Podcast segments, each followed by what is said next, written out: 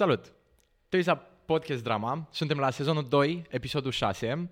Um, dacă vrei să asculti podcastul când te duci la școală sau când te duci la muncă, să știi că acum ne găsești pe Spotify, uh, caută Bryce ai Drama, pe Apple Podcast, Podcast Drama și pe Google Podcast.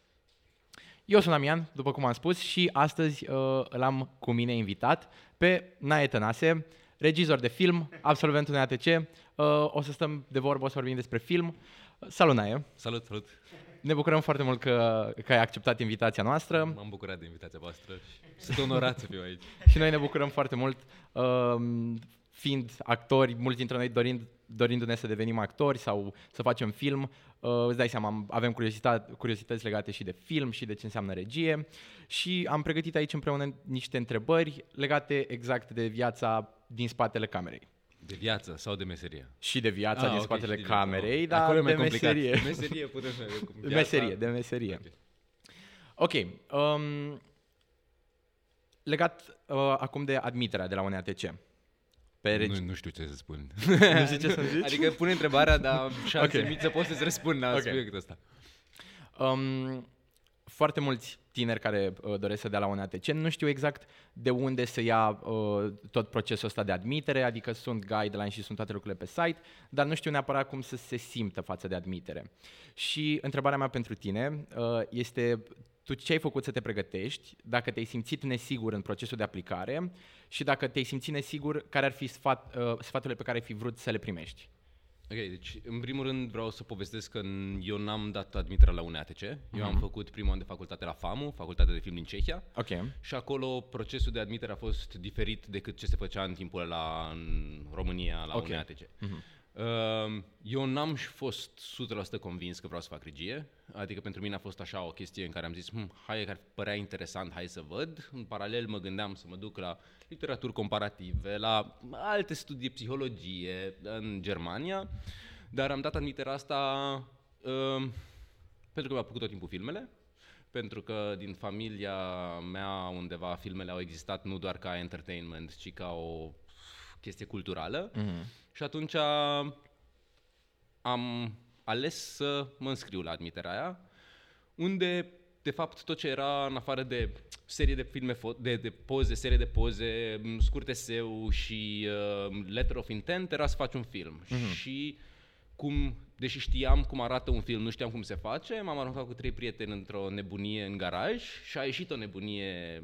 care a impresionat profesorul meu care m-a și luat și așa am ajuns să fac regie. Nu pot să zic că m-am pregătit mai mult de atât. Mm-hmm. Da, mergeam la Cinemateca de la Praga, unde era un program extraordinar de bine pus la punct. Am învățat uh, tot ce ține de istoria cinematografiei, văzând filmele și mergând să, de, să le văd acolo. Uh, mai mult după aceea a fost trial and error și undeva cred că pentru toți care vor să încerce să facă cinema, primul hop este să pui mâna și să faci orice și cred că aruncându-te într-o idee, într-un scenariu, într-o... Nici măcar nu trebuie să fie un scenariu, o, fix o idee, o, o situație, o emoție pe care vrei să o exprimi, îți găsești după aceea și îți dai seama cum funcționează și un program de montaj. Poate îți place să faci și muzica la chestia aia pe care ai făcut și tot așa experimentezi și o să vezi dacă chiar e regia ce-ți place sau toate celelalte domenii care sunt aferente filmmaking-ului și sunt o grămadă, că de-aia mm-hmm. o mhm. echipă de filmare atât de mare.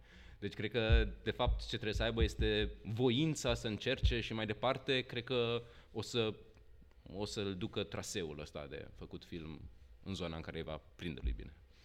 Um, ai spus ceva de cinemateca pe care, la care te duceai tu să vezi filme și asta chiar mi se pare o, nu neapărat o curiozitate, dar un lucru foarte interesant pentru adolescenți să-l cunoască. Că uite și de exemplu uh, aici în București se mai merge la uh, Cinemateca Eforie, mm-hmm. e în fiecare miercuri Godar și mm-hmm. sunt doar, doar uh, regizori din, din, de dinainte de 90. Um, tu ce filme vedeai acolo? Adică care, care e direcția cinematografică care zic? Era făcută pe perioade de timp și pe curente cinematografice, okay. erau retrospective de regizori, deci era, de să ziceam că undeva era foarte bine pusă la punct. Mm. În afară că era o sală foarte mică, erau 25 de locuri, erau filme mute unde venea un pianist și cânta live, ca să ai experiența aia. Mm-hmm. Um, și după ce se termina orice film, venea un profesor de la facultate și vorbea într-o discuție liberă de ce a ales el filmul ăla, de ce filmul ăla se arată acolo. Și în moment, adică cum eu nu-mi doream și nu era așa o chestie, vai, trebuie, eram cu carnețelul în sală să-mi notez, undeva am aprins fix evoluția filmului, evoluția lui în multe feluri, evoluția lui vis-a-vis de public, evoluția uh, oamenilor, regizorilor sau echipelor de film care explorau mediul ăla și își dădeau seama cum pot să spună ceva, cum, de exemplu, cum s-a creat curentul horror, mi s-a părut extraordinar de interesant să vezi cum experimentând în montaj și-au dat seama că unele lucruri au impact și după aceea au devenit așa literă de lege pentru tot ce înseamnă următorii 50 de ani de horror. Nu s-a mai abătut de la The Bass Effect al lui Turnier, care a fost o întâmplare undeva, el a gândit-o, dar nu a știut că va avea neapărat efectul ăla de când stătea la masă sau înainte să se pună să filmeze. Um, și cred că e important să duci la cinematecă, trebuie să te duci însă, mai ales dacă vrei să faci chestia asta, adică film, să te duci cu puține cunoștințe. Aici am văzut că se schimb, s-au schimbat niște lucruri la Cinematecă și am văzut că programul e interesant și am văzut că um, se discută mult după filme și mi se, pare, mi, se, mi se pare important să particip și la discuția de după, pentru că îți lărgești un pic contextul și chiar dacă vezi un film, el este un film reprezentativ dintr-o suită de filme din acea perioadă și ar fi mhm. bine să să ții cont de chestia asta, că e cum ar veni bijuteria acelei vrem, vrem că nu poți să le vezi pe toate, asta clar, nu poți să le vezi pe toate. Um, și da, încurajez să, să se ducă lumea, să se uite. Adică eu știu că Felini m-a, m-a dat pe spate și retrospectiva lui cred că am văzut-o de două sau de trei ori, că o făceau în fiecare an. Și sunt filme care, când ne vezi pe ecranul mare, clar, sunt total alte experiențe și mai ales peliculă, dacă reușești să prinzi iarăși altă experiență decât să o vezi pe un ecran de laptop, telefon, tabletă. Clar. Mm-hmm. Chiar uh, îmi aduc aminte că uh, Um, și la aici, uh, la Cinemateca Eforie, a fost uh, retrospectivă doar cu Godard, cum am zis. Și um, eu am văzut de la Godard uh, masculin-feminin pe laptop mm-hmm. și uh, după aia am văzut uh, Breathless pe ecran mare, pe peliculă și uh, îmi aduc aminte că ved- parcă mă uitam și vedeam fiecare detaliu din machiajul actorilor și mi s-a părut totul foarte, da. foarte tare și experiența e alta, clar. Și eu am avut experiențe în care am zis din întâmplare sau dintr-un context social, hai că mai văd să revăd filmul ăla care pentru mine a fost nu m-a interesat și când mm. am văzut pe ecranul mare am spus nu înțeleg. Adică, de exemplu, am avut experiența asta la un moment dat cu Odiseea Spațială Aoleu, am încercat să o văd și îmi place Kubrick, adică chiar sunt fan Kubrick, dar Odiseea Spațială de 3 ori sau 4 ori am adormit încercând să-l văd logic pe un laptop la două noapte, hai să-mi pun un film de artă, am adormit și după aceea să-l vezi pe ecran, deci m-a ținut așa, eram hipnotizat, nu vreau să se termine, vreau să mai meargă, n-am simțit minutele alea trecând absolut deloc și e, da, trebuie să știi că mediul e făcut de fapt pentru peretele la mare și lucios și nu pentru un ecran mic. Da, clar. Asta cine mau. Dacă vrei content, seriale, podcast e foarte bine un telefon, o tabletă. Ok. Um, următoarea întrebare. Mulți adolescenți care își doresc să intre la regie film la UNATC nu știu cum e adevărat viața de student la UNATC pentru că îți dai seama, nu cunosc oameni, în sfârșit. Cum ai simțit tu viața de student și în raport cu profesia ta de acum? Ok. Um, e o întrebare complexă și tot așa. Au trecut ceva ani de când am făcut facultatea, uh-huh. am auzit că lucrurile s-au schimbat în facultate și sper că s-au schimbat spre un bine sau cel puțin așa au fost lucrurile pe care le-am auzit de, de curând de la proaspeți absolvenți. Um, eu, cum am spus, am început facultatea la FAMU. La FAMU nu era joacă. La FAMU cursurile erau cursuri, profesorii veneau, aveai cursul de la 8 dimineața până la 4 după masa, foc continuu, pauză de masă 25 de minute, intrai din nou.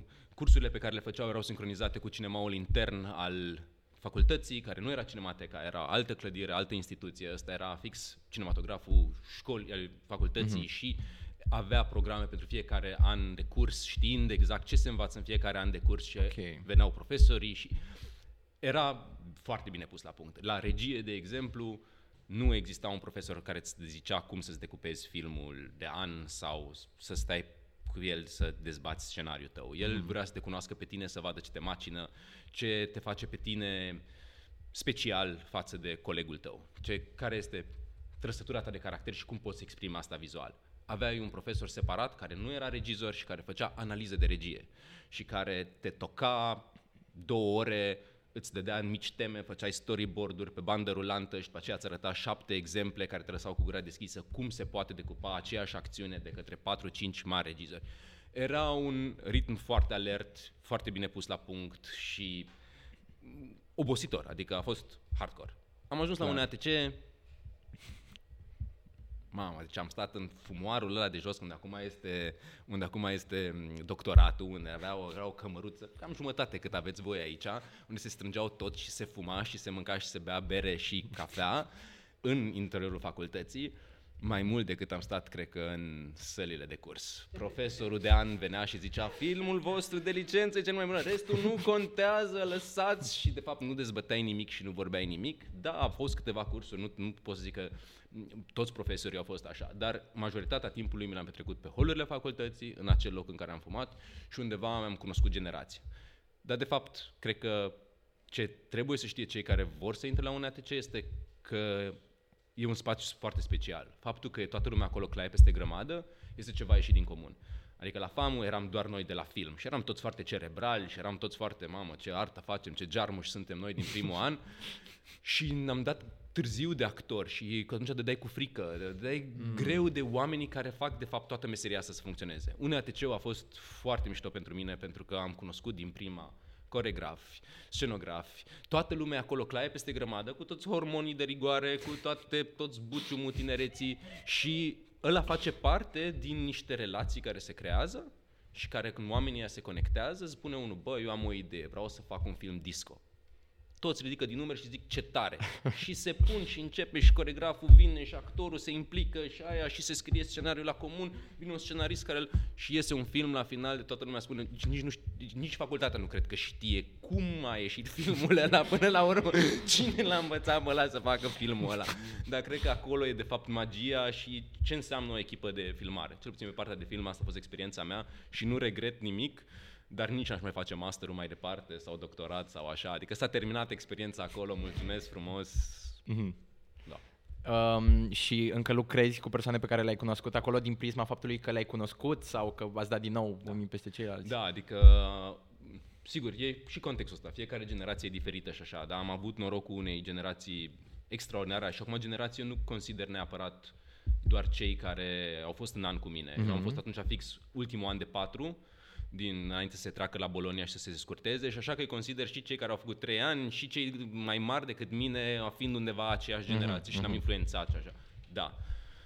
Andrei Grosu a fost în aia de regie teatru și stăteam la el la repetiții și l-ajutam cu spectacolul lui, acum are un teatru. Tun de Bațu a făcut, mi-a făcut uh, coregrafia la disco și este coregraf acum peste tot, are o grămadă de spectacole. Uh, Adrian Nicolae, Micuțu, toți ăștia sunt, au fost colegi de generație, prieteni cu care stăteam la bere și mai departe, da, sunt oameni. La fel, echipa, nucleul meu de bază, Daniel Coșu, Traluca Mănescu, sunt oameni pe care am întâlnit în anul 2, cu care mm. ne-am cuplat și suntem acum cu copii și oameni mari nu, nu mult mai maturi, dar mai mari și facem filme mai departe. E o mm-hmm. familie care s-a născut și e, mi se pare esențialul, mai ales când viața personală e complicată, să știi că ai acest nucleu care undeva te ține, te susține, te împinge, că nu e ca și cum cad bani din cer să faci filme mm-hmm. pe bandă rulantă. Clar. Ok. Um, acum, fiindcă sperăm că se uită și adolescenți care vor să facă film și nu care sunt preocupați neapărat de faptul de a intra la un ATC. Am vrut să te întrebăm niște lucruri care sunt strict de procesul de a face film. Um, la ce trebuie să fii atent regizorul începător când faci un scurmetaj? Pentru că e ușor să te pierzi în a aprofunda informații despre, fie despre, nu știu, lumini sau doar despre lumini sau doar despre direcție de imagine, uh, mai ales că îți dai seama, echipa unui regizor adolescent poate nu o să aibă director de imagine, nu o să aibă uh, monteur, nu o să aibă inginer de sunet și o să ajungă să facă el toate lucrurile alea. Și uh, cum ai vedea tu că ar trebui un, un, uh, un regizor adolescent, pe ce ar trebui să se focuseze în principal? Okay. Cred că, în primul rând, un regizor adolescent ar trebui să se uite la multe filme uh-huh. și să știe să le facă un rezumat. Nu atât de mult acțiunea, sinopsisul, ce se întâmplă în filmul ăla, ci despre ce este film dacă este un film despre singurătate, despre relații, despre ce subiect are filmul la care se uită. Dacă reușește să rezume conceptul filmului pe care îl vede, în momentul în care va scrie o poveste, va putea să-i dea el un concept. Iar atunci, mm-hmm. din momentul în care el are un concept, este, pentru mine este un film despre singurătate, de exemplu, va ști cum să folosească camera, cât fiecare cadru sau fiecare moment important să sugereze chestia asta, cum să-și filmeze actorul, să-l separe de fundal sau nu, învățând, sigur, limbajele necesare pe parcurs. Mm-hmm. Cu greșeli, cu alea, să nu-i fie frică să greșească, dar conceptul ăla care, căruia îi se subordonează undeva tot tot procesul, toată, toată creația lui, ăla este foarte important. Nu este când cea mai mare greșeală mi se pare când cineva te întreabă și băi, și despre ce vrei să faci filmul ăla și tu începi să spui, păi este despre unul care s-a văzut cu aia și a făcut, s-a întâmplat. Ai, ai, deja te, te-ai pierdut în niște detalii care sunt importante pentru poveste, dar nu pentru ce vrei tu să spui. Iar dacă tu vrei să spui că este vorba despre o familie disfuncțională, găsește-mi, găsește să-mi arăți prin cum folosești camera, prin mm-hmm. ce mhm. faci pe sunet, prin cum joacă, oamenii ăia, faptul că ai o familie disfuncțională, fără ca plotul să susțină neapărat chestia Ok. Are foarte, foarte mult sens. Că uh, am dat, mi-am dat și eu puțin seama în, în discuțiile cu prieteni care vor să facă film sau chiar și eu încercând să mai scriu lucruri. Um, cred că exact asta era o problemă foarte mare pe care o întâmpinam, că voiam să facem film nu neapărat pentru a spune ceva, dar pentru că voiam să facem film. Mm-hmm. Și exact în chestia asta ne pierdeam, că făceam acțiunile astea care ne se păreau nouă cool, dar pierdeam în, da. pe parcurs exact conceptul. Să știi că asta se întâmplă și după facultate. Oamenii se pierd în același lucru și se pierd în multe artificii care țin de, de meseria asta. Mi se pare esențial asta, să ai un concept și după aceea, sincer, ca regizor, e un exercițiu pe care îi îndemn tot timpul pe tinerii care vor să facă film să o facă. Să, să scrie proză aproape, să, să, să-și povestească dintr-un prismă foarte personală povestea pe care vor să spună. Pentru că își vor da seama din când își iau timp să descrie ceva real în, în, în cuvinte cât de important e momentul X și cât de repede trec alelalte, că după aceea s-a văzut cu ăla și a aflat aia, aia, aia, alea sunt... Și atunci ai greutatea poveștii tale și știi când să insisti și pe unde este de fapt accentul tău ca regizor. Că iarăși, ești un om care povestește asta și nu o să, n-o să faci pe plac tuturor. Mm-hmm. Nu o să faci un film care să le placă tuturor, niciodată. Dar atunci măcar tu când te apuci să faci, să știi ce e pentru tine important să spui și după aceea o să găsești cum să spui împreună cu echipa aia, că și directorul de imagine, și sunetistul, și la care va pune muzica, și la care va monta, toți vor contribui dacă tu îi îndemni să spună lucrul ăla. Ok. Um, majoritatea adolescenților din România care fac film și care vor să facă film, fac, bineînțeles, scurtmetraj. Uh, și, bineînțeles, mulți dintre ei aspirând spre lungmetraj. Cum ai simțit schimbarea de la regizor de scurtmetraj la regizor de lungmetraj la debutul tău în lungmetraj? Um, pentru mine a fost o gură de aer, așa, real, să mă desprind de scurtmetraj. Adică mi-am, mi-am dat seama cât timp am la dispoziție într-un lungmetraj, să stau cu personajul meu și să-i, și să-i acord atenție. Mm-hmm. Mm, mi-a fost foarte greu să... Adică și acum, de, de atunci n-am mai făcut niciun scurtmetraj și acum am câteva proiecte de scurtmetraj și mi-e puțin frică de ele că mă îndrăgostesc atât de mult de personajul meu și vreau să-i acord atât timp și mm-hmm. mi se pare că drama prin care trece este atât de importantă încât mie să nu prind degetele la durată și să iasă din ceva ce vreau să aibă 25 de minute, să se iasă ceva ce are 45 de minute. Mm-hmm. Uh, Cap și Pajur, al doilea film pe care l-am făcut, pornise de la un scenariu pe care îl consideram, ah, hai că-l fac asta, mă, iese așa de și după aceea stând și repetând și intrând în poveste, mi-am dat seama că am nevoie de mult mai mult timp și sigur, povestea poate nu avea destule date să fie lung metraj, dar drama personajului m-a, m-a impulsionat să-i dau timpul ăla și să-mi asum că durata va fi aia și să zic, ok, ăsta e filmul pe care l-am făcut și sunt, stau în spatele lui total, chiar dacă înțeleg că mulți vor fi tărnofuiți de ce se întâmplă înăuntru. E ok. Dar, um, da, jumpul ăsta pentru mine a fost o eliberare, numai că una este să faci o hardcore și trei nopți nu dormi și să bagi Red Bull cu NES și să zici, mamă, o facem și după aceea când stai și o faci 22 de zile la rând, nu mai funcționează. Adică hardcore aia la o scurt, go for it. La mm. un lung metraj chiar îți trebuie toată lumea mult în spate să planifice, să-ți aranjeze, să te ajute, că altfel nu ai cum să o duci cu... Mm-hmm. Uh, vorbind despre uh, cum e foarte ușor să ai o idee de scurtmetraj și să, te, și să te lungești și mi se pare că și asta e o temă recurentă în, în viețile adolescenților care încearcă să facă film. Cum hotărăști ce rămâne și ce iese? Ok. E o întrebare complicată. Mm-hmm. Um, cred că aici intervine echipa. Ok. Adică Montorul e al doilea regizor. Indiferent ce o să vrea să spună autorii mari de cinema, din punctul meu de vedere și din toate experiențele pe care le-am avut, încrederea pe care trebuie să o acorzi ochiului acelui critic care nu a fost la filmare, care nu știe, mamă, cât de greu a fost de făcut cadrul ăla, cum să-l aruncăm. Okay. Mamă, dar ne-am chinuit să spună replica aia 42 de duble, cum poți să îl lași cu ceafa? Omul ăla dacă este la fel un om talentat și cu o cultură cinematografică și a înțeles conceptul și convenția în care vrei tu să faci filmul ăla, îți va zice, asta n-are ce căuta, hai să pice. Și tu ca regizor mi se pare că trebuie să-i dai încrederea asta, că dai la acolo, altfel pune tu mâna pe mouse, fă tu tăieturile, dar mm-hmm. nu te plânge după aceea dacă ești neapărat huiduit și nu te considera neînțeles. Adică... Ok, are sens. da, are foarte mult sens. Um, uite, de exemplu, am fost într-un proiect și uh, după proiectul ăsta trebuia să facem un fel de documentar despre proiect și se ocupă cu montajul două prietene de ale mele și uh, exact asta a fost chestia și în cazul lor, că um, aveam, îți dai seama, documentar, aveam foarte mult material uh, și ex- era exact chestia asta, că mamă, tu nu știi cât am stat să, să fac cadrul ăsta, dar în același timp pe partea de montaj era ceva ce n-avea sens neapărat atât de mult și în sfârșit.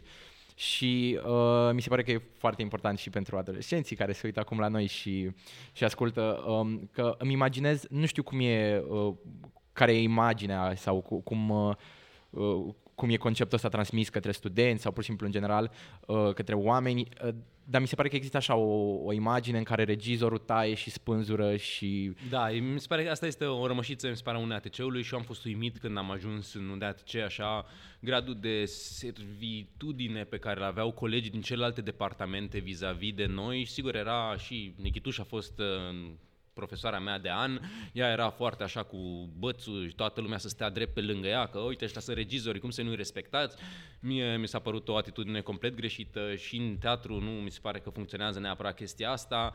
Dacă tot ai niște oameni talentați, că de vrei să strângi pe cei mai buni în jurul tău, să te ajute, de ce să nu le dai încrederea și să colaborezi cu ei și să te încrezi efectiv în viziunea lor, că ăla care a făcut imagine deși sau v-ați uitat la același film, el a văzut alte lucruri și poate să te îndrume și să te ajute cu niște chestii cu care nu te-ai gândit. La fel, pentru mine, și asta a fost o surpriză foarte mare, când am de- descoperit departamentul de scenografie Că știi cum e, când așa am te prieten faci filme, el ajunge cam pe ultimul loc, scenografie și costume, nu te, ai, intră în locație, da, da, da, e foarte bună camera ta, prietene, uite, mai punem un poster aici că personajul nostru este punkist și filmăm aici. um, și după aceea îți dai seama că vine un om care a făcut o facultate care se gândește și spune, da stai, dar de ce să avem postere? Că hai să o reducem, hai să o facem cu un spray, hai să o facem cu asta și brusc intri, îți creează un spațiu în care nu mai ai nevoie să explici, brusc îți pică hălci de dialog mm-hmm. unde explicați niște lucruri pe care cineva care găsește un spațiu și te îndrumă să-l,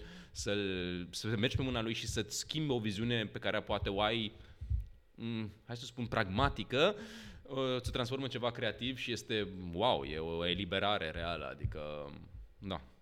Mm-hmm.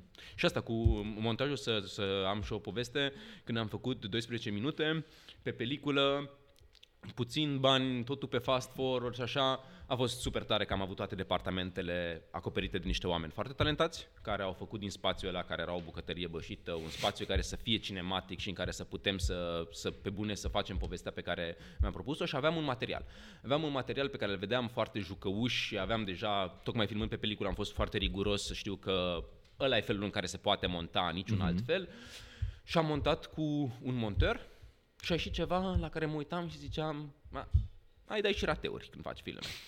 și am trimis materialul cuiva care nu citise scenariu, acel cuiva era fratele meu care tocmai atunci a terminat montajul la Bruxelles și am spus, knock yourself out. Și din materialul care era, mi se pare așa, o glumiță drăguță, aha, mama, a făcut un film un slasher brutal, traumatizant, când am văzut materialul ăla cu total alt scor, montat altfel, m-a, m-a încântat în același timp să văd că același material în mâinile unui om poate să câștige total altă greutate și după aceea, sigur, am venit eu cu structura mea și am spus, bă, uite, vreau ce ai adus tu, dar hai să-l facem să rămână totuși pe filmul ăla pe care l-am gândit, pentru că povestea lui nu se închega, era doar foarte violentă și, și înspăimântătoare și pentru mine care am făcut filmul. Uh-huh. Și atunci am reușit să găsim o chestie în care momentele cu greutate să aibă greutate și celelalte momente să curgă și să spună doar povestea așa jucăuș cum uh, o gândisem când, când ne-am apucat de film.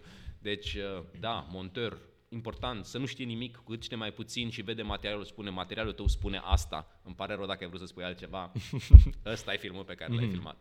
A, a- asta, și asta mi se pare o chestie foarte interesantă pentru că îți dai seama, adolescenții lucrând mai mult cu echipe foarte mici, de obicei e foarte mare tendința asta, cum ziceam mai devreme, să devină regizorul, persoana aia care taie și care spânzură și care e decidentul final. Și uh, citind despre filme și despre uh, producția în sine a filmului și ce se întâmplă în spate, uh, am reușit să ajung din fericire la concluzia asta că de fapt toată echipa are un input foarte mare asupra filmului și, și modelează filmul și chiar sunt foarte curios dacă mai ai uh, uh, povești din astea drăguțe, de chestii uh, din p- producția filmului la care tu ai ținut sau cineva din echipă a ținut și până la urmă ați ajuns la un consens că să, să se întâmple altfel. Păi da, deci cum a fost experiența asta cu 12 minute, cu montajul, uh, știu că la lumea mea am avut două secvențe care au picat cu totul, pe care, la care eu țineam foarte mult și la care ne-am chinuit și am tras două zile sau trei să le facem și după aceea la montaj efectiv nu își aveau locul, nu se... Adică nu contribuiau cu nimic, de fapt, mm-hmm. la ritmul poveștii sau la personaj sau așa și au picat și mi se pare că nu trebuie să, să, să, să, să, să să-ți pară rău că au dispărut momentele alea. Mm-hmm. Adică dacă filmul e mai bun din cauza celor momente unde tu renunți, renunță. Um, așa, concret, alte povești, nu, nu, nu prea sunt așa genul de, mamă, ce povești în amintirea asta, când eram eu tânăr și făceam. Ce vreau să spun, ce vreau să spun însă tuturor, da, e important să faci. Și da, ai trei prieteni care te ajută și care trebuie să facă șapte departamente. Da, eu zic acum, mamă, scenograful, alea, alea, dar știu cum e când n-ai nimic și vrei totuși să spui ceva. Fă-le. Dar nu mm. porni cu ambiția că, mamă, filmul ăla o să rupă canul l-am făcut cu doi prieteni în spatele blocului și o să fim acolo, wow, o să fiu un costum. Nu.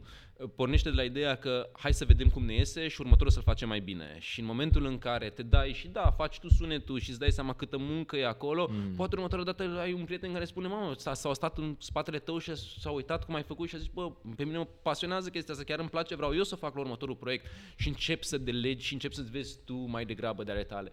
Mai ales cum e asta, a fost o surpriză după un ATC, primul scurmetraj Blue, să am un producător.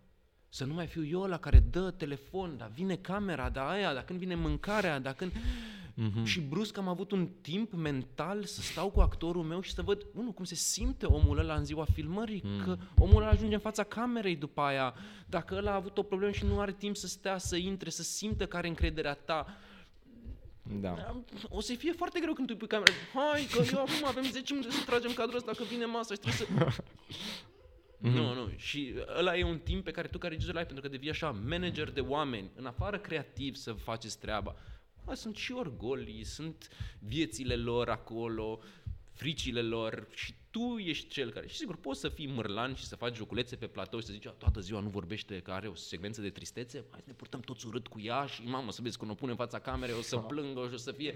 Dar e groaznic, da, adică clar. e oribil să faci chestia asta, deși ai puterea când poți să ajuți omul ăla să stai 20 de minute, toată lumea stă liniștită pe scaun și tu ai o discuție în care pers- actrița înțelege sau actorul înțelege exact care este așa, ajunge în fața camerei cu încrederea că știe ce simte personajul ăla și după aceea tot ce trebuie să faci să dai motor și mm-hmm. se va vedea în ochi acolo, fără nicio problemă. Ok. Um, că ai adus vorba și de lumea mea, mm-hmm. să te întreb câteva lucruri despre filmul ăsta. Um, în primul rând vreau să te întreb o chestie care mie mi s-a părut foarte interesantă. Um, ca bărbat a fost greu să explorezi parcursul și experiența unor personaje feminine, mai ales că protagonista uh, și că filmul abordează uh, modul în care sunt privite femeile în societate și în sfârșit mm-hmm. și protagonista e femeie. Mm-hmm. Um, nu știu dacă a fost complicat. Mm-hmm. A fost o experiență și pentru mine. Um, Mie mi se par că personajele principale feminine sunt ieșite din comun, mi se pare că au o emoție și o energie specială și undeva m-a bucurat foarte mult când scenariul care a pornit de la Raluca a ajuns la mine și am ajuns să demarăm proiectul. Uh, și mi-am dat seama că, de fapt, emoția e aceeași, indiferent că e bărbat sau femeie, sigur, în România, în specific lumea aia, lucrurile sunt, stau mai, mai, mai special decât orice am experimentat eu. Dar țin minte când vorbeam cu Ana Maria Guran foarte devreme, când de-abia luasem casting-ul și începeam să explorăm personajele și așa, mm-hmm. uh, că singura chestie pe care am putut spune a fost, uh, bă, emoția ei este ca un punct, pumn strâns în permanență. Ok. Și e ceva ce și eu pot să înțeleg Da. și a fost ceva ce ea a putut să înțeleagă și pe baza emoției ăleia, după aceea am construit tot ușor, ușor. Și sigur, am avut-o și pe Raluca acolo, am avut-o și pe Adelina acolo, care a fost femeile din jurul meu, din viața mea, care m-au ajutat să înțeleg complexitatea situațiilor în care se află personajul ăla, dar emoția de bază este universală și mm-hmm. mi se pare că nu trebuie să-ți fie frică, vai, nu sunt bărbat, nu pot să spun povestea unei femei. Mm. Pot cu empatie și cu drag și cu iubire față de personajul ăla, fără să-l judec, ci din contră să fiu acolo. Lui Daniel țin minte că am spus, vreau camera să fie ca un prieten invizibil care stă tot timpul aici și vede ce vede ea și este atent la ea. Și asta undeva s-a văzut după aceea și acolo, dar sunt efectiv niște emoții care și Daniel l-a înțeles, Guran le-a înțeles și toată echipa a putut să se lege din astea simple, universale, care, pe care am putut să le transmit și eu. Mhm. Um, mm, uite, legat de ce ziceai mai devreme cu, uh, uh, cum ai spus protagonistei, uh, uh, că emoția pe care trebuie să o transmite e cea a unui pumn strâns, uh, mi se pare foarte drăguț asta, mai ales că mi se pare că se leagă puțin și de discuția uh, ce am discutat mai devreme cu, uh, cu conceptul și cu sentimentul, că e foarte ușor să te pierzi în, uh, în să clar să conturezi povestea lor care e foarte tensionată și atât de, atât de multe oportunități să creezi conflicte noi și, uh, și tot felul de lucruri, dar mi se pare că în lumea ea mea chiar s-a, chiar, uh, s-a conturat foarte bine exact sentimentul ăsta de pumn strâns și Mă acum bu- că o spui Mă are bucur, foarte mult mă sens. bucur să spui asta și undeva au fost două lucruri și un... aici, iarăși, și ca regizor trebuie să vezi sau ca cel care undeva coordonează sau trage proiectul în spate, să găsești lucruri care, care să te satisfacă și pe tine. Adică am avut partea asta care am vrut să fie foarte raf povestea ei, dar după aceea am avut și joaca cu limbajul cinematografic pe care mi-am trimis-o cu toate subacvaticele și cu o chestie aia onirică cu apa, mm-hmm. care au fost undeva capriciul meu în dorința să mai exprim într-o altă formă decât povestea aia brută și urâtă prin care trece personajul ăsta, să, să am un respiro, să mă joc și eu și să pot să decupez în, în un oraș întreg în post Adică să, că trebuie să-ți facă bucurie dacă ți-e face bucurie și țin minte, deci zi, nu pot să zic ce s-a întâmplat specific în zilele filmării, de, am avut 22 de zile la, la lumea mea, dar știu că a fost o bucurie pentru mm. toată echipa, deci eram, terminam 12 ore de filmare și pe aceea ne strângeam pe plajă și stăteam și făceam un Ah, foc ce și frumos. glumeam și eram toți acolo și beam o bere și următoarea dimineață la 7 era toată lumea în picioare, ready to go, hai să facem, adică, da, cu bucurie, adică, Mhm, mhm. aia Asta e terminăm, foarte nu tare. știu. Um, ok, deci orașul inundat a fost în post. Da, Sigur că da. Nu, da, nu, da. Am inundat constant. așa. Dar ă, ă, ăla a fost în post. Păi însă exact asta vreau să te întreb. Holurile, De liceu. birou și ușa aia, man, am inundat acolo, am băgat sute de litri de apă, de două ori, că prima oară s-a și pierdut materialul, adică am filmat Ah. chestiile alea, le-am avut trase, am trecut mai departe și toată echipa, mă rog, un nucleu a echipei a ținut să nu mă deranjeze, să filmez totuși mai departe, ei știind deja că materialul s-a pierdut și Mm. în ultimele două zile au zis, știi, hai să mai filmăm alea o dată, că s-a pierdut materialul. Și am mai inundat odată și am mai filmat odată și scena biroului directorului și Aha. toate inundat holul. Alea sunt toate... Și a fost, a fost foarte faină combinația asta și faptul că am putut să facem asta. Adică acum dacă mi-aș propune să fac chestia asta aș fi mult mai speriat. Adică Aha. atunci mi se pare că aveam o... Haide, trebuie să facem asta, o inconștiență așa care a și... care, care a funcționat, adică care Mhm. efectiv am prins totul. Și n-a fost greu logistic, adică cum ai... Nu a fost treaba mea. A, corect. Când ajungi să-ți dai Când ajungi să-ți dai seama că tu ai acolo rolul tău este să ai viziunea aia și să îndemni oamenii să facă, este responsabilitatea altora să make it work. Mm. Și ei o să ia după aceea laudele și creditele pentru chestia asta și să poată să spună, băi, am făcut un film în care am inundat un oraș, ce... Eu Pe o să bune zic, l-am arată inundat." mișto, dar tu l-ai făcut, producătorule, bravo, cheers. Și um, că e, e clar că apa a fost uh, și în lumea mea și chiar și puțin și în cap și pajuri a fost acolo motiv. Uh, cum, cum ți-a venit motivul ăsta? Adică pare că ai așa o... Uh, La lumea mea a fost clar chestia aia de sufocare pe care simțeam că o, prin, Mhm. că, o- că o trăiește personajul și care este permanent nedreptățit sau se simte că este într-o luptă permanentă cu toată lumea din jur, dar e o chestie mult prea mare cu care ea se luptă și atunci mi se pare că s-a potrivit foarte bine. La cap și pajură, faptul că am adus acvariu și cele două țestoase a fost într-o experiență proprie, adică proprie. A fost stând și explorând împreună cu Alex Călin relația între cei doi frați, fratele absent care nu există, dar mm-hmm. care undeva este motorul tuturor acțiunilor uh, protagonistului nostru. Mi-am adus aminte că verișorii mei aveau două broaste testoase și le aveau într-un acvariu și erau cele mai îngrozitoare animale pe care le-am putut... Deci, anost, zgălăgios, mirositor, nu am înțeles ce e cu ele. Uh-huh. Și, am, și mi-am, le-am transpus ca o reflexia lui, adică undeva de aia primul lucru pe care îl face când ajunge acasă este să hrănească broaștele și după aceea nu mai are nicio treabă cu ele, ele sunt doar acolo permanent să-i aducă lui aminte și să fie ca o presiune. Mm, de multe ori, multe decizii pe care le iau nu pot să mi le justific așa rațional, las pe alții criticii să explice. Eu am simțit nevoia ca alea să fie acolo, am simțit nevoia că atunci când el se târăște să fie în paralel cu broasca aia care se târăște și care e liberă în sfârșit, dar de fapt e tot în aceiași patru pereți și nu are unde să se ducă. Um, mai departe să interpreteze cine vrea, știi cum mm. e. Broasca zis asta, dus producător, eu am zis vreau broasca să Haide, s-a făcut. Revenind puțin la uh, ce vorbeam mai devreme cu method acting-ul și cu uh, relaționatul cu actorii. Um, lumea mea e clar un film care se bazează foarte mult pe dinamici tensionate cum se raportează regizorul la portretizarea acestei dinamici tensionate în raport cu relațiile din spatele camerelor dintre actori. Adică mi se pare că e clar că... Ok. Wow! Hai, încearcă să o faci să înțeleg și întrebarea. adică, pe scurt, e clar că um, dinamica dintre uh, uh, Ana Guran și Florin Hrițcu, mă gândesc că în spatele camerelor nu se certau și nu era dinamica care a fost mm-hmm. în film clar. Și care e aportul regizorului la a-i face pe ei bineînțeles, sunt actori și asta trebuie să facă, dar cum îi ajută regizorul să se pună exact în starea în care trebuie să fie, mai ales dacă evităm mm-hmm. chestii de astea de method acting și nu știu ce?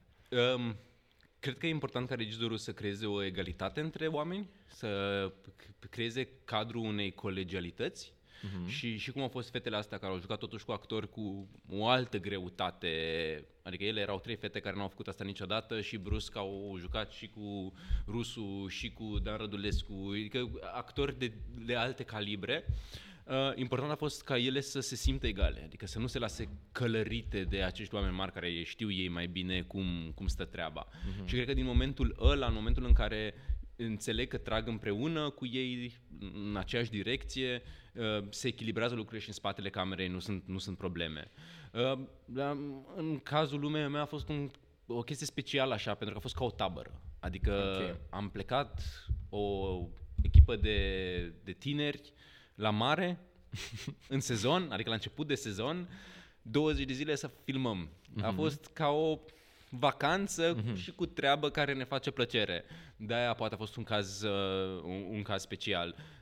Toată lumea s-a înțeles, n-am avut conflicte, n-au fost orgolii, cum ziceam, după fiecare zi de filmare ne-am strâns, stăteam pe plajă, beam o bere, făceam un foc, povesteam și eram toți prieteni, toți egali, efectiv. Mm-hmm. Asta e tare.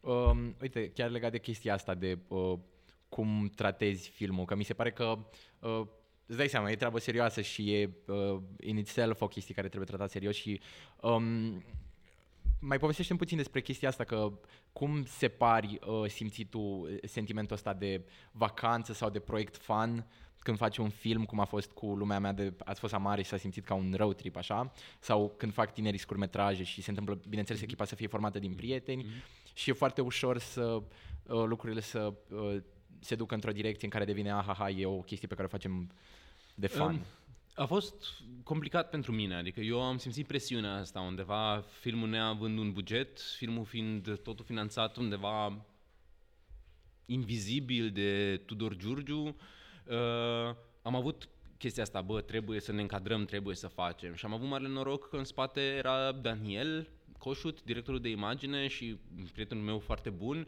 care mi-a spus, băi, filmul se face filmul se face, nu trebuie să ai tu presiunea producției, în, să-ți iei uh, presiunea producției în spate. Um,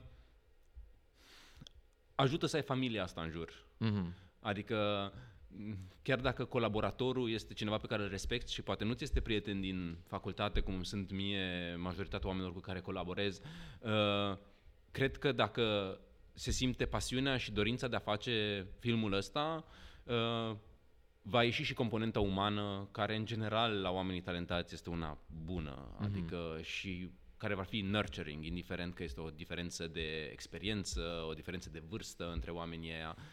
Um, țin minte că aveam în echipă un membru care era mult mai mare decât noi și care efectiv se prostea la un moment dat după a treia, patra zi, efectiv cum ne prosteam noi după filmare și era vesel și bucuros să fie în energia aia. Deci, cred că cred că lucrurile astea se, se reglează atât timp cât toată lumea știe că trage în aceeași direcție să facă un film. Nu înseamnă că toată lumea trebuie să fie stresată să o facă mm-hmm. foarte bine. Adică asta... Da. Ok.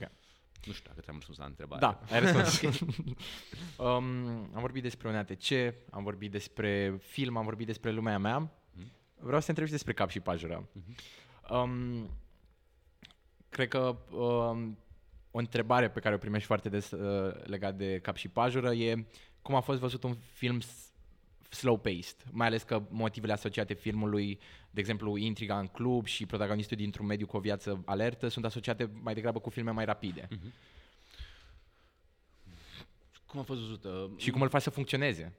Nu știu cum îl faci să funcționeze. Adică, iarăși, mi se pare că filmul este o chestie care de fapt în sine este o chestie foarte personală. Atâta timp cât nu intri în sistemul ăsta de studio american în care vrem content și producătorul dictează direcția filmului, ce este pornește de la autor care spune, băi, am văzut o știre și m-a dat peste cap. Uh-huh. Cum mi s-a întâmplat mie. Am văzut o știre și n-am înțeles mimurile, n-am înțeles glumițele, n-am înțeles comentariile răutăcioase și am zis, băi, e un băiat de vârsta mea care moare dintr-o tâmpenie. Cum să-ți bați joc la știrile de la ora 5 așa de chestia asta. Nu, nu, nu pot să înțeleg când de fapt în spate e așa o dramă.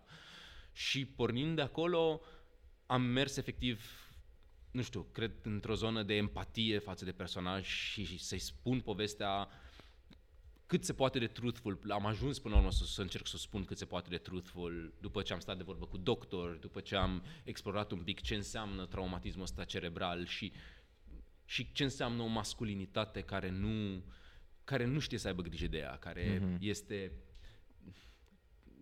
care este distorsionată de toată sistemul ăsta patriarhat în care trăim și mai ales în mediul ăla care trebuie să fie într-un anumit fel. Și atunci uh, a ieșit filmul ăsta care știam când îl terminam că nu o să fie un film de public. Știam că nu o să rupă box office-ul chiar dacă l-am pe salam acolo. Știam că o să fie complicat, mm-hmm. dar în același timp este un film pe care am vrut să-l spun așa și pe care mi-l asum și mi-asum toate înjurăturile și mesajele care au intrat pe Insta, pe Facebook. Bă, prietene, să te învăț eu cum se fac filme, că m-am uitat, bă, bă, bă, au fost, au fost, au fost comentarii care le-a avut și Ivana, care le-au avut mulți regizori din asta unde mm-hmm. oamenii se uită după aceea pe Netflix și te înjură că, bă, eu m-am uitat, dar de ce nu mai satisfăcut? Că este altă lume, eu n-am făcut filmul ăla pentru Netflix inițial și că a ajuns acolo, bravo lui, mă bucur să aibă acolo o viață și să se uite, uitați-vă, vă rog, dar, um, dar uitați-vă cu mintea deschisă că s-ar putea mm-hmm. să nu fie un film așa cum vă așteptați. Ok. Um, legat de um, toată chestia asta cu masculinitatea și patriarhatul și e clar că să faci un film care e și lung metraj care să se folosească de un personaj, care să fie con- uh, concentrat pe un personaj fără, ne- fără alte personaje ajutătoare, uh, e destul de greu. Și am să mai folosesc o dată sintagma de, funcțione- de funcționează, dar cum reușești să creezi o poveste care funcționează cu un singur personaj? Um, aici m-am ajutat foarte mult de limbajul cinematografic, adică știam că majoritatea poveștii o să fie el în apartament. Cum ți-am spus inițial, filmul trebuia să fie un scurtmetraj, mm-hmm. trebuia să aibă puțin alt ritm. Dar după ce am dezbătut și cu Alex și după ce am intrat în toată discuția asta de cât de greu este unui cu lovitură la cap să se ridice de pe canapea, arătăm chestia asta sau nu arătăm, pentru că de fapt ea contează, am construit în interiorul filmului acea acel puzzle, acel mozaic cronologic în care sărim, deși povestea pare liniară, de fapt acolo sunt niște sărituri mari în timp. Mm-hmm. Cre- pentru mine și iar funcționează foarte bine pe ecranul mare din punctul meu de vedere, pe un ecran mai mic deja lucrurile încep să f- nu fie atât de vizibile cum sunt pe un ecran mare. Uh, creezi o o pistă falsă în care spectatorul proiectează și se întreabă unde este, când este și ce se întâmplă. Și uh, un, eu, eu cred că ăla este una din cheile care rezolvă această să funcționeze filmul cu un personaj. Faptul că tu ca, ca spectator nu știi exact cronologic unde ești, deși pare că mergi într-o evoluție care pare m, graduală, de fapt acolo este un zigzag pe care îl înțelegi mult mai târziu când niște elemente încep să se lege și să apară personaje și să-ți dai seama că stai puțin ce am văzut, bandajul ba era, ba nu era, de ce tricoul ăla, când era, momentul ăla, asta te ajută să te țină pe parcursul ăsta și să undeva, cred că empatic, sau să te tărăfuiască total. Uh-huh. și mi-asum chestia asta, da, nu te interesează omul ăla, asumă că nu te interesează omul ăla, închide, ești în sală, nicio problemă, nu, nu, nu sunt aici să priciuiesc.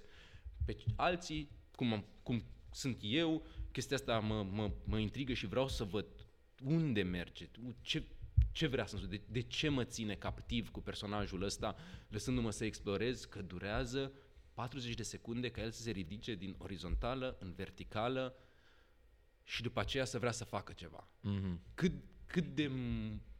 ce drive trebuie să aibă să treacă prin chestia asta. M- Mie mi s-a părut important și interesant și a fost efectiv o experiență pentru mine Mhm. împreună cu Alex să, să explorăm asta vizual și cinematografic și cred că fracțiune de 2% de spectatori acestui film simt la fel. Nu, dar oricum, uh, și mie mi se pare uh, foarte in- interesant interesantă modalitatea asta de a spune o poveste cu un singur personaj, mai ales că, na, acum vorbim din nou despre regizori adolescenți și regizori, regizori la început de drum, foarte mulți uh, uh, adolescenți care încearcă să facă film, exact de asta se feresc, pentru că au o frică să nu spună, să, să spună o poveste care nu e destul de uh, entertaining pentru spectatori și mi se pare important să vadă că, bă, nu trebuie să ai 20 de personaje într-un scurtmetraj, într-un film de 20 de minute ca să spui ceva interesant. Și că poți să spui, poți să ai un film de o oră jumate, de două ore cu un singur personaj în care chiar poți să spui o poveste. Da. Da. Um, fiind filmul uh, Cap și Pajură bazat pe această știre, pe această poveste, e greu să conturezi o poveste bazată pe o, uh, pe o poveste din viața reală? Te constrânge premisa asta sau îți dă într-un fel mai multă libertate? Eu cred că toate poveștile sunt inspirate din viața reală într-o oarecare Mhm, măsură. mhm. Adică în cazul filmului ăstuia, da, a fost știrea, dar care a declanșat în mine un proces.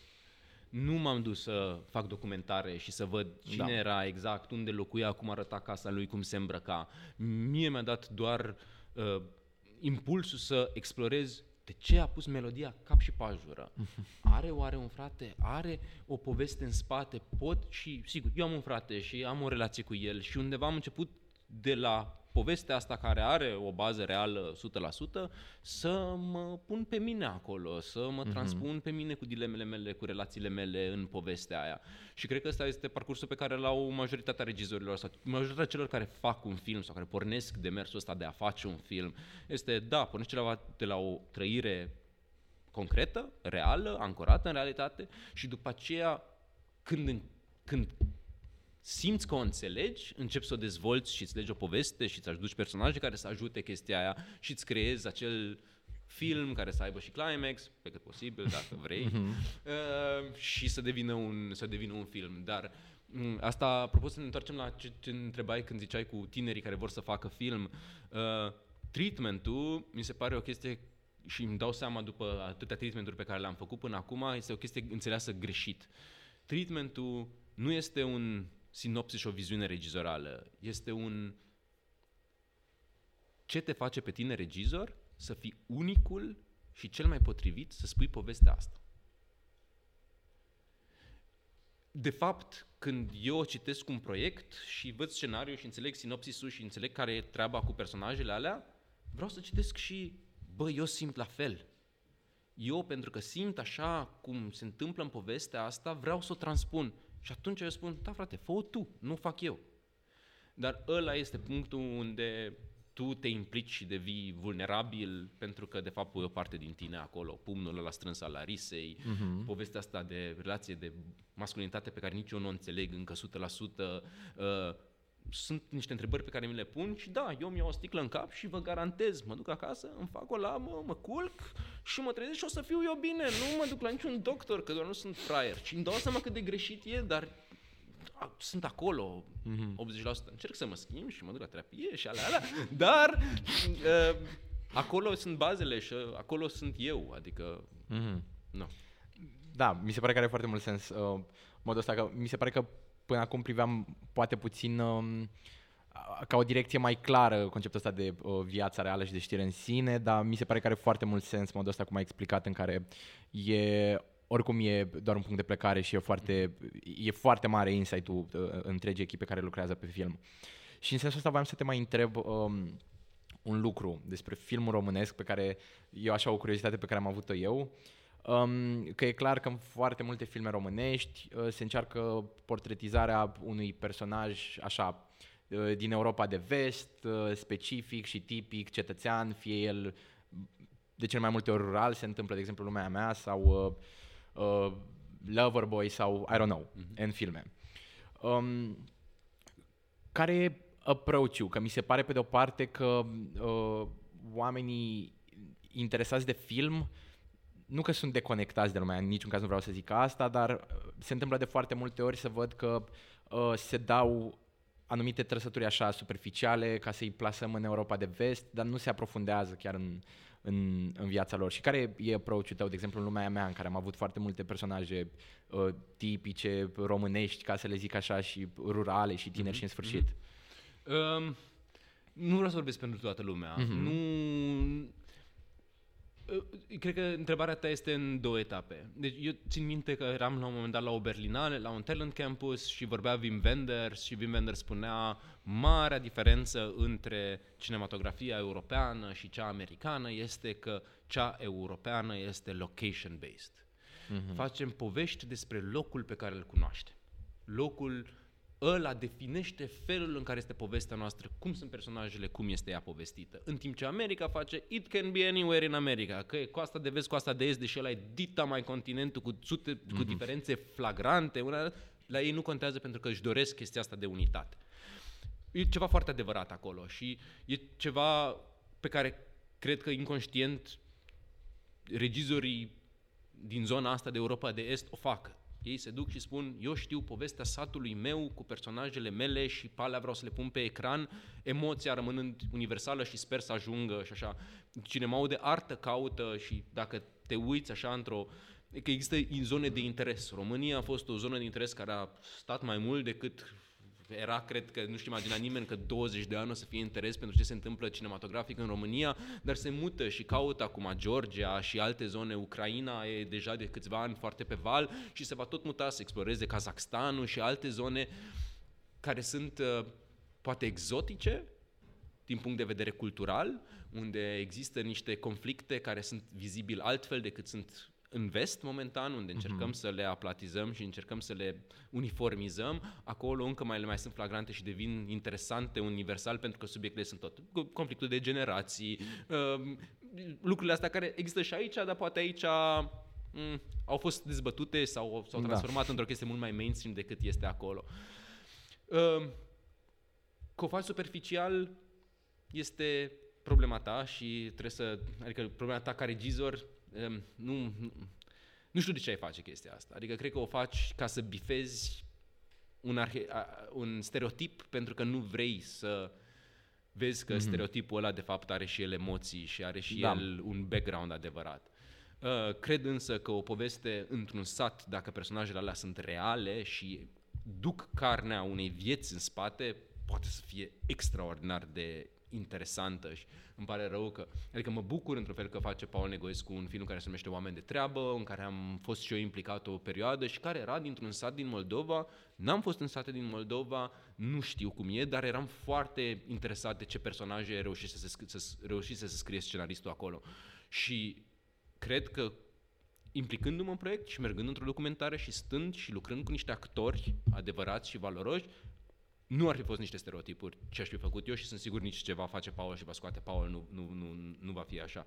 Dar trebuie să fii tu deschis emoțional și să îmbrățișezi fără judecată că ăla violentul, vecinul, bătrân care își bate câinele și nevasta și e într-un anumit fel, bă, are un motiv să fie chestia asta. Și dacă tu îl judeci din prima și vrei să arăți doar asta din el, îți asumi, dar de fapt cred că povestea este alta și are și aia o greutate și dacă ți timpul să o exprimi, ăla o să fie un personaj care, da, face niște chestii oribile, dar undeva în el există un motiv pentru a le face. Mhm. Și care tu, uman, nu, ai, nu, nu cred că ai cum să le judeci, poți să judeci faptele, dar faptul că el este în felul ăla, m- ar fi bine să nu-l judeci. Adică. Um, despre lumea mea și despre cap și pajură, cred că pot să spun că sunt niște filme îndrăznețe. Adică lumea mea abordează clar niște subiecte destul de tabu și cap și pajură se folosește foarte, de un format foarte atipic pentru, uh, pentru spectator și uh, asta îl- cred că îl face îndrăzneț. Și ce vreau să te întreb uh, este ce înseamnă să faci în România un film îndrăzneț?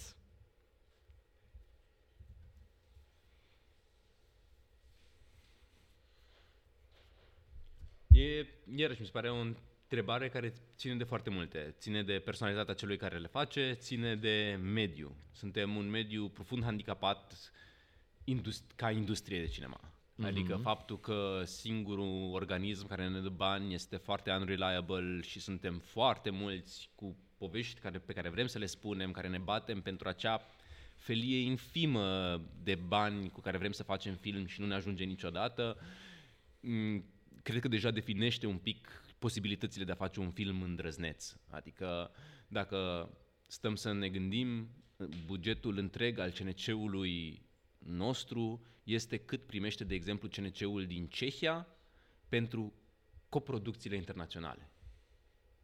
Colegi din Polonia cu care am fost la niște workshop-uri ziceau că bugetele filmelor lor de debut sunt de un milion jumate și ei nu intră în filmare fără un milion jumate, când un milion jumate, nu, cred că 3 milioane este tot bugetul CNC-ului pentru toate lungmetrajele a lui Mungiu, Puiu, mm. you name it, you name it. Da, aș putea să întreb dacă, ok, care, deci dacă bugetele lor pentru debut au fost astea, care a fost bugetul pentru lumea mea sau care s-a ajuns să fi? Bugetul pentru lumea mea a fost 70.000 de euro.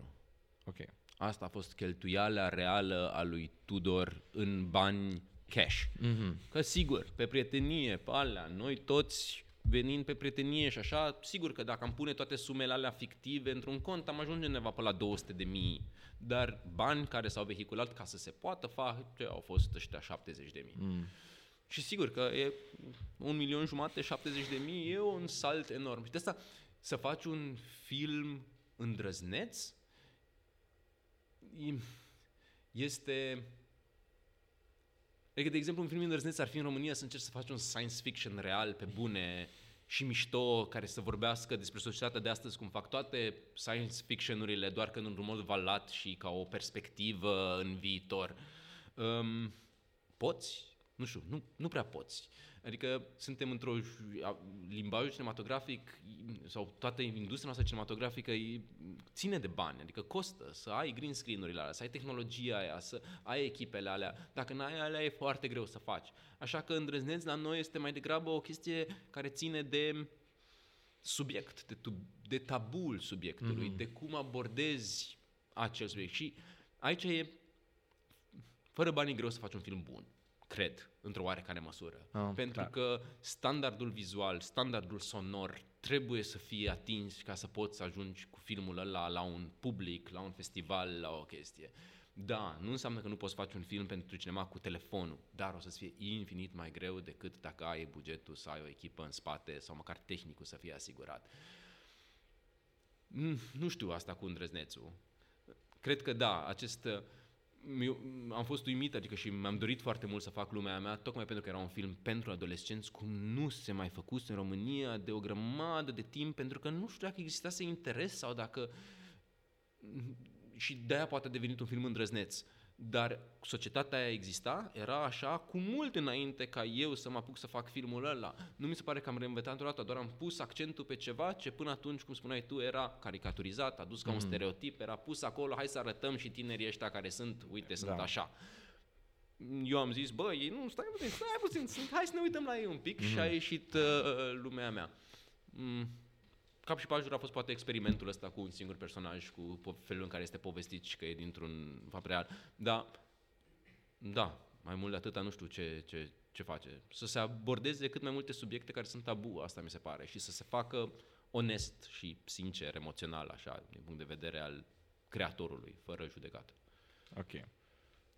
Păi, uh, eu mi-am cam terminat întrebările, dar podcastul nu se termină aici. Uh, pentru că am niște indicații de la producție că aici la noi la Podcast Drama se întâmplă un lucru la finalul fiecărui episod și acela este să rugăm invitații să ne zică un banc. Oh, nu. Oh, nu. Nu eu sunt producătorul. Oh, nu, nu. Îmi pare rău, domn producător, foarte prost la capitolul ăsta, foarte prost. Cred că ultimele bancuri pe care le-am auzit au fost când aveam 16-17 ani, așa. Nu, cu bancurile. Deci, și... stai să mă gândesc, da. E un test. E un test. Sau ceva amuzant. da, da, da, da, da. fie amuzant, dar să zici că e o... Și noi putem să râdem ca să nu se simtă nimeni prost. Și mai groaznic, oribil. Îmi pare rău. Uite, dar noi râdem acum. Păi nu, că nu o să știi dacă râdem ca să râdem sau... Mamă. Da.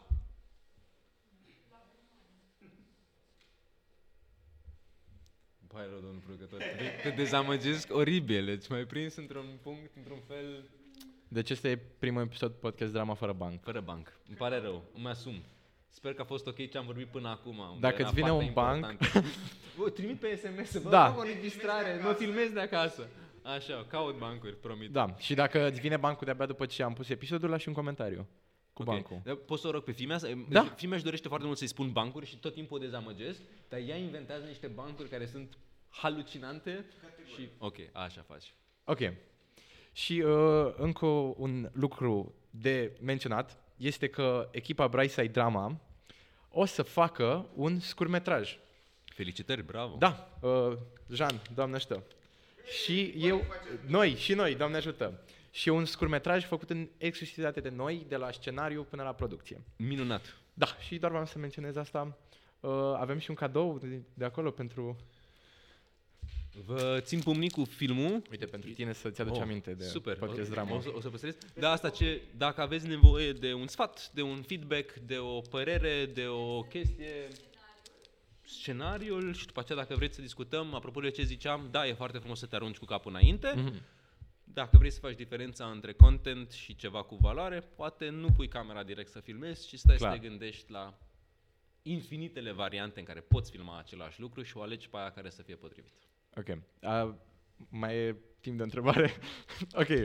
Um, acum că am adus subiectul ăsta de uh, gândit ăsta de, de dinaintea uh, producției unui, fi- unui film, um, și asta e, mi se pare că e un lucru interesant și pentru adolescenții care uh, sper că se uită la noi, care vor să regizeze film, dar în același timp că e și o chestie așa, uh, o curiozitate pe care mi-ar plăcea să o fac realitate. Vorbeam cu niște prieteni să facem un film.